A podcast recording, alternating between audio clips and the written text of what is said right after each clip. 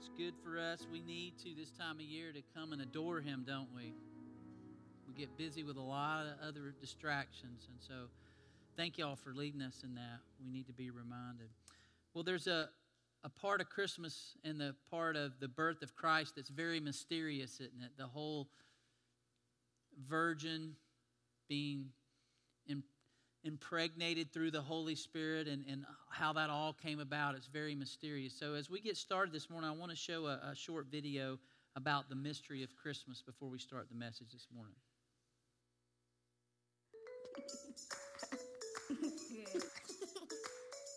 After Jesus died, they put Jesus in a tomb and wrapped him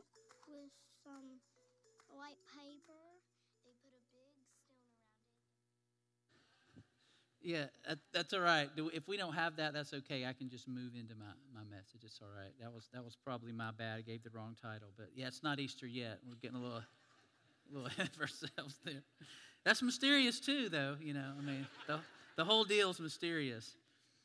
But but part of the mystery uh, of of Jesus coming into the world um, so humbly and, and so off the radar is, is part of that mystery, isn't it? You know, why would Jesus come into the world? Why would God bring the Savior into the world in such a, a low key way?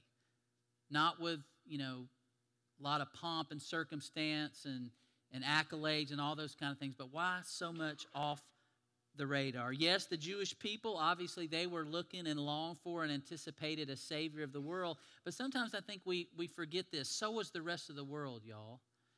The Gentiles, everybody that wasn't Jewish, you know what? They wanted a Savior of the world too.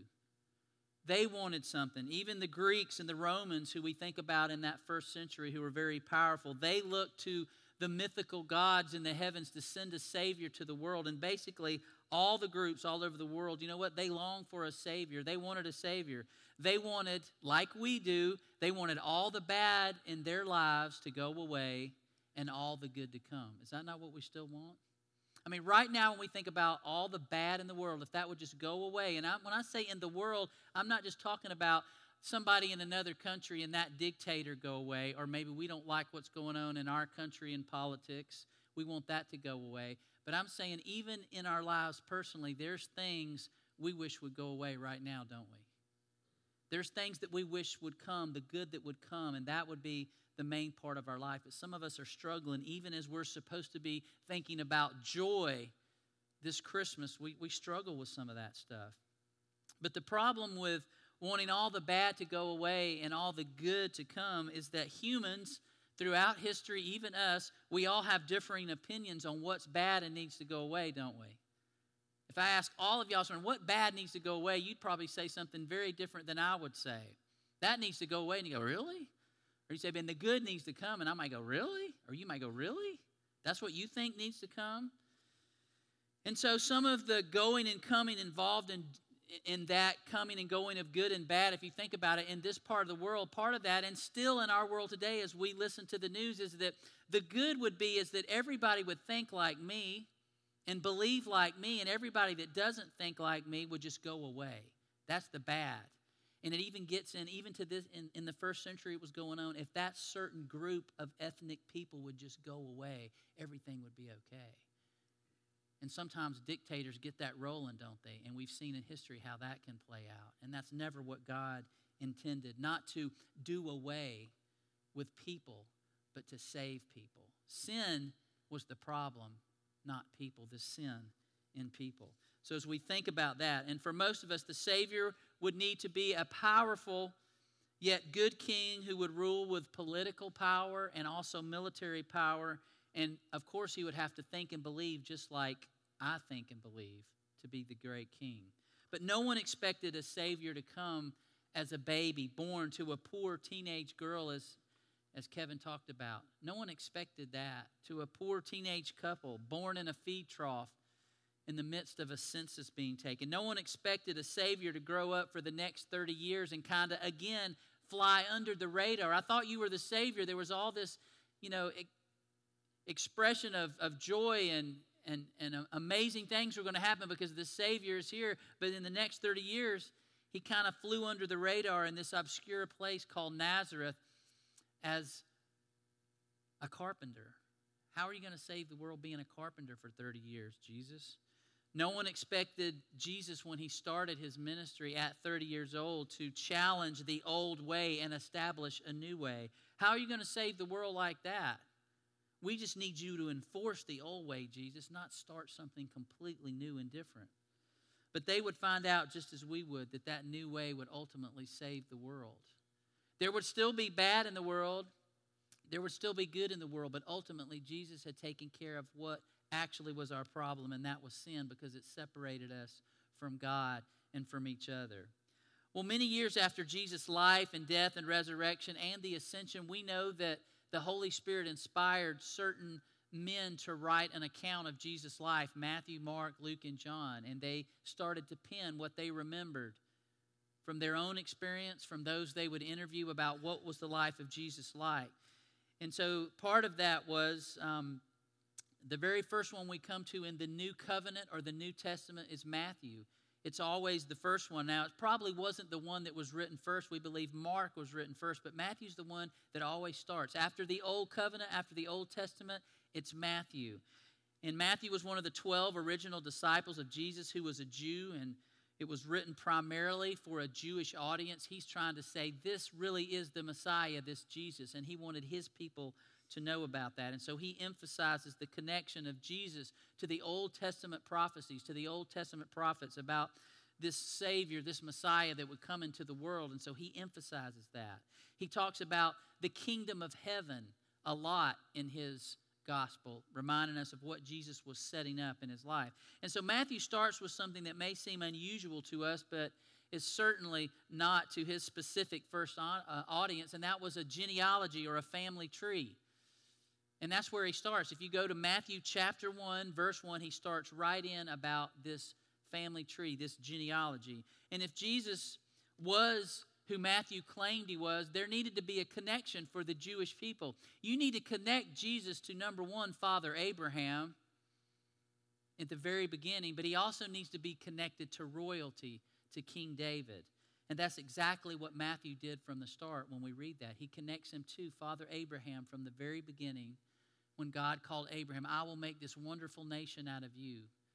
And then he connects him to King David. So I'm going to read a little bit. I'm not sure if we have that on the screen. I'm just going to read a little bit of this because this is long and has a lot of awkward names that I'm going to butcher mercies badly. So I'm just going to read part of this, and I want you to listen for four women's names that are significant as we go through this. Because what's significant about these women's names is usually in Jewish genealogies, you did not put the woman's names. Now, I'm not saying they're not important. Nobody was saying that's just the way they did it in history. They said so and so was the father of so and so, and then he had this son, and then that son had this son, and it went down, and women were not mentioned. But for some reason, the Holy Spirit inspired Matthew to enter these women's names into this because they were actually a part, but they usually weren't mentioned. So Matthew starts off saying, This is the genealogy of Jesus, the Messiah, the son of David. Right from the beginning, he says, He is the Messiah. He is the son of David, the son of Abraham. So he starts that saying there. And let me show you why. And he says, So Abraham was the father of Isaac, Isaac the father of Jacob, Jacob the father of Judah and his brothers, Judah the father of Perez and Zerah. And normally you would just move from Zerah to Perez the father of Hezron. But look what Matthew adds, whose mother was Tamar. I'm going to tell you about Tamar in a minute because she had a pretty bad past. But then he goes on and says, Perez, the, um, the father of Hezron, Hezron the father of Ram, Ram the father of Amminadab, Amminadab the father of Nahshon, Nahshon the father of Salmon, Salmon the father of Boaz, and then here he interjects again, whose mother was Rahab. Does anybody remember Rahab from Genesis? She was a prostitute. Why would you put that in there? But he did. And then next, Boaz, the father of Obed, whose mother was Ruth, again interjecting a woman's name in there. And Ruth Great story if you've never read that book of the Old Testament. It's a fascinating story of restoration.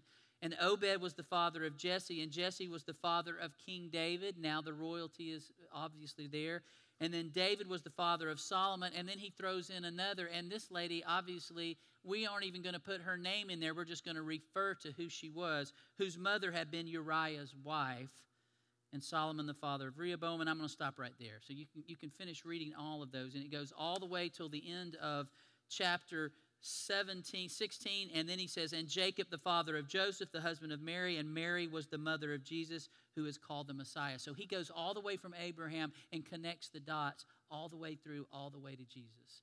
So someone reading that going, I guess he's definitely he's definitely kin to Abraham, definitely kin to David.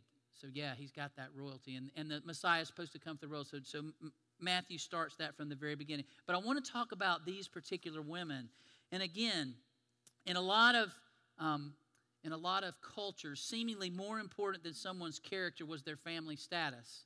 Is that not true sometimes? We care more about somebody's family status than we care about their actual character.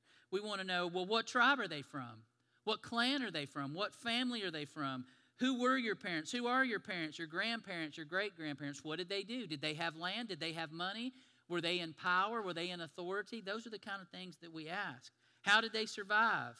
Did they have prestige? Those are the things we care about sometimes. How many of y'all have ever gone to ancestry.com? Anybody ever done that in here? I see a few hands, and I would love to talk to y'all sometimes because it's fascinating from what I understand that in our particular culture, we know that um, you can find several ways through that website to research your family roots or history. And with the speed and, and access of technology that we have today, that's all over the world, it's never been easier to find out something about your own family history. But yet, not a lot of people do that. There's only a few handful of people do. Now, I've thought about doing that.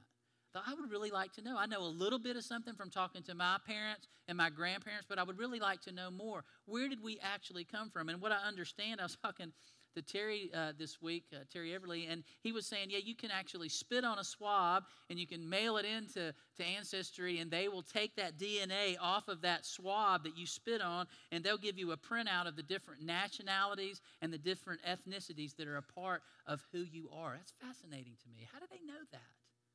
But they can do that. And many of y'all have done this, or maybe you're in the process of doing it, or maybe that's what you're going to get for Christmas. I don't know. That'd be a neat present, wouldn't it? That somebody would pay for you to go and do some research on your family and find out about who you are. But it links us to places, it, it, it links us to, to people, it links us to events that, that help us understand who we really are when we start going, I had no idea that my great great grandfather did this or my great great grandmother did this. That's amazing. That explains a little bit about whatever it may be. And so we get those links. So I think this was important. So Matthew starts his account by making these connections through the genealogy of Jesus that most any Jew would be proud of. Yes, I'm linked to Abraham. Yes, I'm linked to King David. But Matthew also does this unconventional thing of linking Jesus to some women and to some events that we read about in the Bible. And I'm going to tell y'all about some of these things that happen with these women. And y'all, this, I promise you, is in the Bible. And you're going, I can't believe you're saying this on Sunday morning, but it was in the Bible. And God doesn't try to cover it up or, or just say, let's not talk about that. No, He says, this is what happened. But even through all of that, God's plan stayed God's plan. And that's what we need to hear this morning. And that plan was a plan of joy that would bring salvation for the rest of the world. And so these women, three of them, at least three of them, were Gentiles. How did a Gentile woman get into the Jewish genealogy of Jesus? It was supposed to be pure Jewish, but it didn't happen that way because, as we know, when humans get involved, we have a way of screwing things up, don't we? We're going to do it our way. So we're going to look at these four women. Tamar, Rahab, Ruth, and Bathsheba is the name of the lady that, that Matthew didn't even write, just the, the husband I mean, the, her husband was um, Uriah the Hittite, and we'll talk about that a little bit. So, why include these women, especially those with these type of, of past in their background? Because it was part of who Jesus' family was, and the Holy Spirit inspired Matthew to write exactly what God wanted us to know and to include. And it showed again that he connected historically to Abraham and David, which was very important. So, let's look at Tamar. And we're not going to go to chapter 38 of Genesis, but this is where it comes. So, y'all remember Joseph, the guy with the coat of many colors, remember? Okay, well, he had a brother, and his brother's name was Judah. And he married this woman named Shua, and they had three sons Ur, E R, that was his name, Ur, Onan, and Shelah. And so he got a wife for his first son, Ur, Judah did, whose name was Tamar. And this is part of Jesus' genealogy. So Ur was put to death, and Genesis tells us that because the Lord said Ur was an evil man, so God put him to death. I don't understand that, but he put him to death. So now Tamar had had no kids yet, and her husband now she's a widow and he's dead. Now, according to Jewish law, if you were the next in line as far as the brother, you were supposed to take your um, sister in law and you were supposed to pass on the family name. I know this seems weird and we're like, gross, what in the world? What kind of laws were those? But you were supposed to sleep with your um, uh, brother's wife, and, and so the, his name would be passed on. So the next guy in line was Onan. Now he knew this, but either he didn't like kids or he didn't want the kids to be his, but they really weren't his. So um, as he, he slept with her, but as he was whatever, he took care of things so that there would ensure there was no kids. I'll just put it like that, okay? And God was not happy with this, and it said the Lord took Onan away too. I'm not making this up, y'all. It's in the Bible. So he took him away, and now there's one son left, and Judah's going, Is this woman the black widow or something? I know I'm supposed to give my next son to him as well. I mean, he's supposed to, you know, he's supposed to marry her and carry this on, but he's younger. So he said, "Look, you just go live at your father's house, Tamar, and when he gets a little bit older, I'll I'll um, send for you, and you can be his wife, and we'll take care of all this." But he never intended on that happening. So he just just years and years and years, and the um, the youngest son, Shelah, he got old enough to marry, but he never called her. So she got upset about this and says, I'm never going to have kids. I'm never going to be able to carry on the family. So she came up with a brilliant plan of, I'm going to dress up like a prostitute and I'm going to go to this certain place and I'm going to try to seduce um, my father in law. I know again you're going, gross, what in the world's going on? This is in the Bible, y'all. So she does, and being the righteous, I'm sorry, the unrighteous man that he was, he goes, Oh, there's a temple prostitute. And so he had sex with her and she became impregnated. Well, he didn't know because she had on a disguise. She just thought it was a prostitute. No one will ever find out. But there was an exchange of some items so that she would know who was who it was that he said, You got to bring me, and you can read it in Genesis 38. There's all this, there was an exchange of things. So she became pregnant. The, the city or town that they lived in found out that she was pregnant. And, and, and Judah finds out and goes, Your daughter in law is pregnant, and she's been doing prostitution. He goes, Well, she should be burned. And then she comes out and goes, Well, whoever these things are, and she had some of his things, this is the man who impregnated me. And he's like, Oh, that would be me she is more righteous than I was. And he admitted his sin and said, She knew that I was never going to keep that promise, and this is why she did this. That's pretty ugly, isn't it? That's stuff I don't really want in my family tree. But it was there, and Jesus and God doesn't hide that. Why? That's fascinating to me. So you go on, and we go on to the next lady. This is a part of Jesus' family tree. So why include this? I would have just left that part out. Nobody needs to know all that. If you just left the name, the lady's name out, Matthew, a lot of people never would have known that. But then came Rahab. Y'all know what Rahab was a prostitute. She was of the enemy. And you remember when the Israelites were told to march around Jericho seven times? Remember that? And the walls would come tumbling down. She knew of God, Rahab. She was an enemy. She was a prostitute, but yet when she heard about what was going to happen, she goes, the spies came into Jericho ahead of time. You remember that? And Rahab says, You know what? I know your God is real. I know that. I don't know how she knew, but she knew that God was real. And she says, I'm going to hide you guys, but you got to promise me that you'll keep me and my family safe when y'all come in because I know this is going to happen. I know nobody around here believes it, but I know that your God is real. He's the one real God, and He's going to take us over. And when y'all come in, so so uh, she hid these spies and she lied. So she's an enemy she's a prostitute, and she's a liar. That's a good person to have in your family tree, isn't it? But she hid those spies, and sure enough, they marched around, the walls came tumbling down, and they she put a scarlet cord out of her window, and, and just as they promised, they saved Rahab and all her family. Who knew that she was going to be part of Jesus' family tree eventually? Because again, she is a Gentile. You're not supposed to marry Gentiles, but somewhere along the way, we find out that Salmon, married Rahab the harlot. Now, don't come to me after the service and say it's Salmon Craig. I think his name was Salmon, okay? I get it, all right? You can ask a Jewish person, but I'm just going with Salmon here, all right? So he marries Rahab the harlot, and you can read this in Joshua chapters 2 and 6, what I've just talked about. But eventually, Salmon and Rahab had a son named Boaz, and Boaz married a lady named Ruth.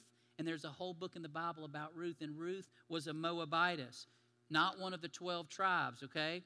And the Moabites, along with the Ammonites, were hated by the Jews. And you can go to Genesis 19 and read about this. And this is another horrific family tale that is in Jesus' genealogy. You remember Abraham? And he had a nephew named Lot. You remember that? And so Lot had these daughters, and these daughters got their fa- I'm telling y'all this is in the Bible. Go to Genesis 19. They got their dad drunk on consecutive nights and slept with their dad so they would get pregnant. And out of that came Moab and Ben Ami, and they would become the Moabites and the Ammonites who became bitter enemies because the Jewish people knew what had happened. This ugliness is in Jesus' family tree, y'all. And you go, Craig, why are you telling us about this this morning? This is Joy Sunday. We just lit the joy candle.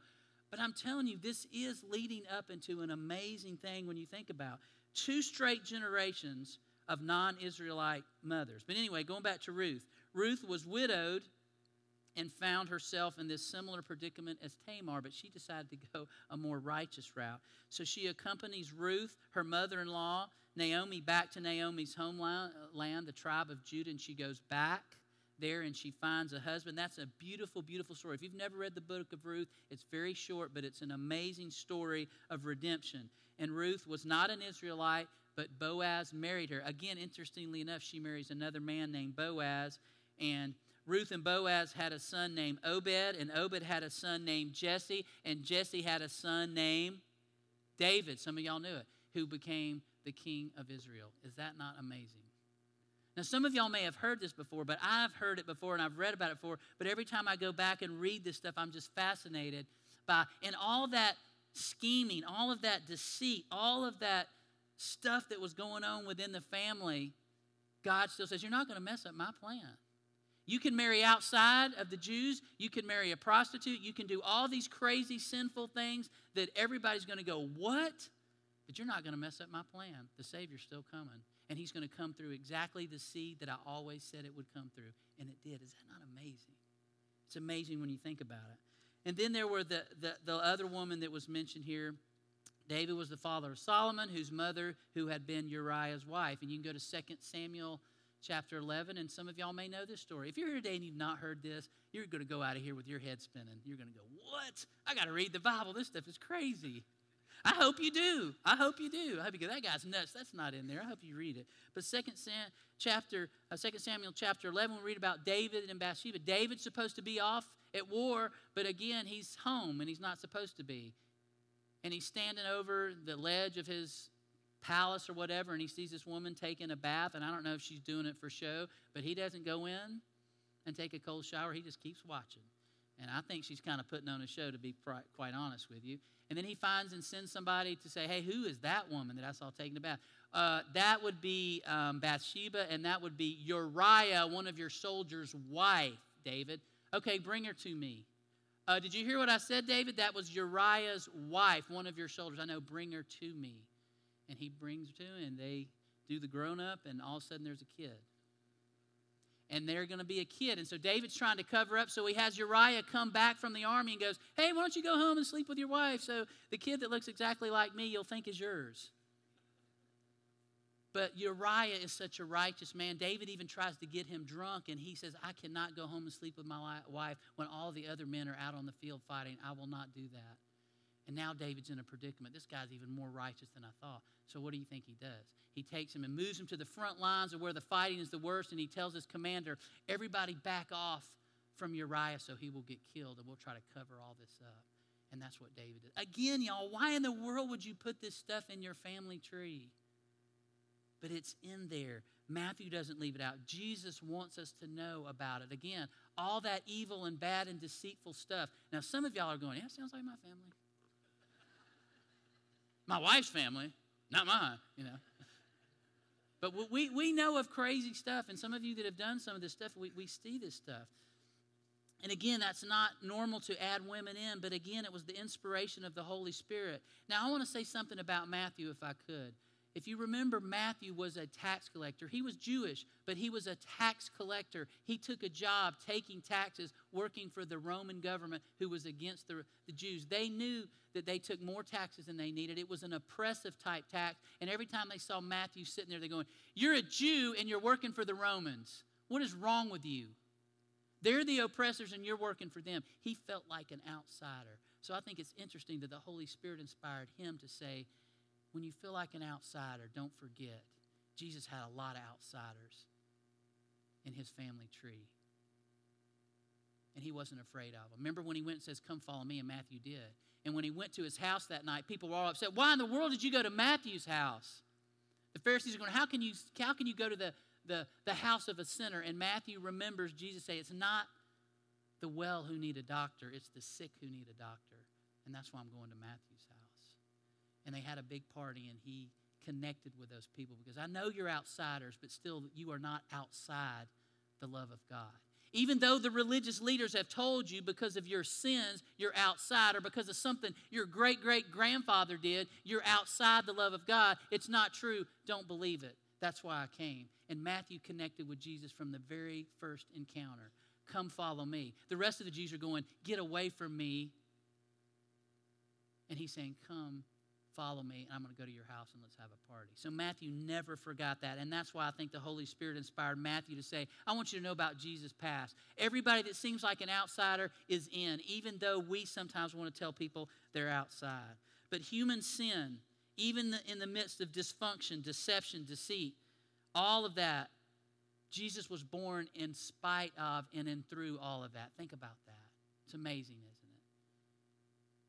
And human sin could not start, stop part of God's plan of salvation. That sin, all those ugly sin, the arrogance of thinking that I can do this evil thing and treat somebody like that and get away with it, did not stop God's plan of salvation. God's timing and plan of salvation is still available for you and me today.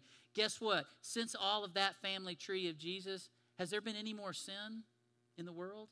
Well, absolutely, there has. All through the years, more sin, more deceit, more deception, more dysfunction. And all of that, as Paul would tell us in Romans, cannot separate us from the love of Christ Jesus. It can't separate us. So I know it's supposed to be joy, but Jesus was not ashamed of his family tree. Jesus was not ashamed of you and me. Yes, He doesn't like our sin because He knows it separates us from Him. Yes, He knows that it hurts us and it hurts our families, but He's not ashamed of you. And we need to hear that story today. If there's anything that brings us joy at Christmas, it's that in spite of my sin and deceit and dysfunction that I have allowed in my life and I've done to other people, I'm still loved, I'm still forgiven, I'm still died for, and still risen for. That is the good news of the gospel of Jesus Christ. And that brings us joy. Amen. Thank y'all. That is the truth. A Savior who came to save all people from their sins, regardless of the baggage you have in your family tree, regardless of those sins, and regardless of the impact of those sins. There is grace, there is forgiveness, and there's new birth. And it starts with the celebration of the birth of Christ, who would come to live and to teach us what it really meant to live as a child of God and ultimately die for us and be resurrected so that sin could no longer separate us from God and death could no longer keep us from God for eternity. And that's the good news of the gospel. So, is that worth celebrating this Christmas for you? I hope it is. I know it's some crazy stuff, but it's, it's worth it's worth it to know that. And when we celebrate the birth of Christ, it reminds me that we all need to be born again, don't we? We need to be born again. He told, um, he told a man one night, we, we know that special passage, John 3 16, but Nicodemus came at night to talk to Jesus. And Jesus says, You're a, a leader of Israel and you don't understand you have to be born again. And Nicodemus is going, How can I get back in my mother's womb? That's impossible. And then came that wonderful phrase that we're very familiar with, John 3:16. For God so loved the world that he gave his only son that whoever doesn't have to be Jewish, doesn't have to come from a, a, a great family tree. Whoever would believe in him would not perish but have what? Everlasting life. And so that's the hope of Christmas. That's the joy of Christmas, that even in spite of our sins, even in spite of our crazy, dysfunctional families, God still calls us. And some of you may be thinking right now as I'm talking about this, yeah, I know that crazy uncle of mine that crazy mom of mine, that crazy dad of mine, that crazy son of mine. Some of you got some junk going on right now. And at this Christmas, I hope, and in spite of all that that's going on, you remember that Jesus died for them. Yeah, they may be acting a fool right now, but God, in His love, still loves them and wants to see them restored. Absolutely. And that's why Jesus came to restore us. Not just to get rid of us, but to restore us back in relationship. And that's the joy of Christmas that we celebrate. If you're here today and you want to know that, and you've never named Jesus as your Lord and Savior, you can do that today, and we're going to offer that invitation. But I want to remind you that if it's something you're not comfortable coming up in front of everybody today, I get that. But we would love to talk to you after the service. Sometime later this week, I'd be glad to. Isaiah will talk to you, uh, other our staff, even somebody sitting right next to you. Don't let this just be a fleeting thought. I need to get right with God. Take care of that. And what better season to do that in the in the season of Christmas. So we're going to offer that invitation or or maybe you're looking for a church home where we absolutely embrace Jesus Christ. His ugly dysfunctional family tree and all. We embrace Jesus Christ here and if you want to be part of that family, we offer that invitation as well. So Kevin's going to lead us in a song and uh, we're going to go into a time of communion. But as we're preparing our hearts for communion, if you have a decision you want to make, I'll be right here and help you walk you through that if you want to. But for the rest of us, we're going to try to focus on Jesus and realize that in spite of that dysfunctional family tree, He came and died for us. And so we're going to take communion together in just a little bit. And if you're visiting here today, you do not have to be a member, you don't have to be a part of our family tree. You just have to be somebody that believes that Jesus is the Lord and Savior of your life. And you can uh, participate in communion, and we'll walk you through that in a minute. So let's stand together and sing this song and focus on Jesus' love for us.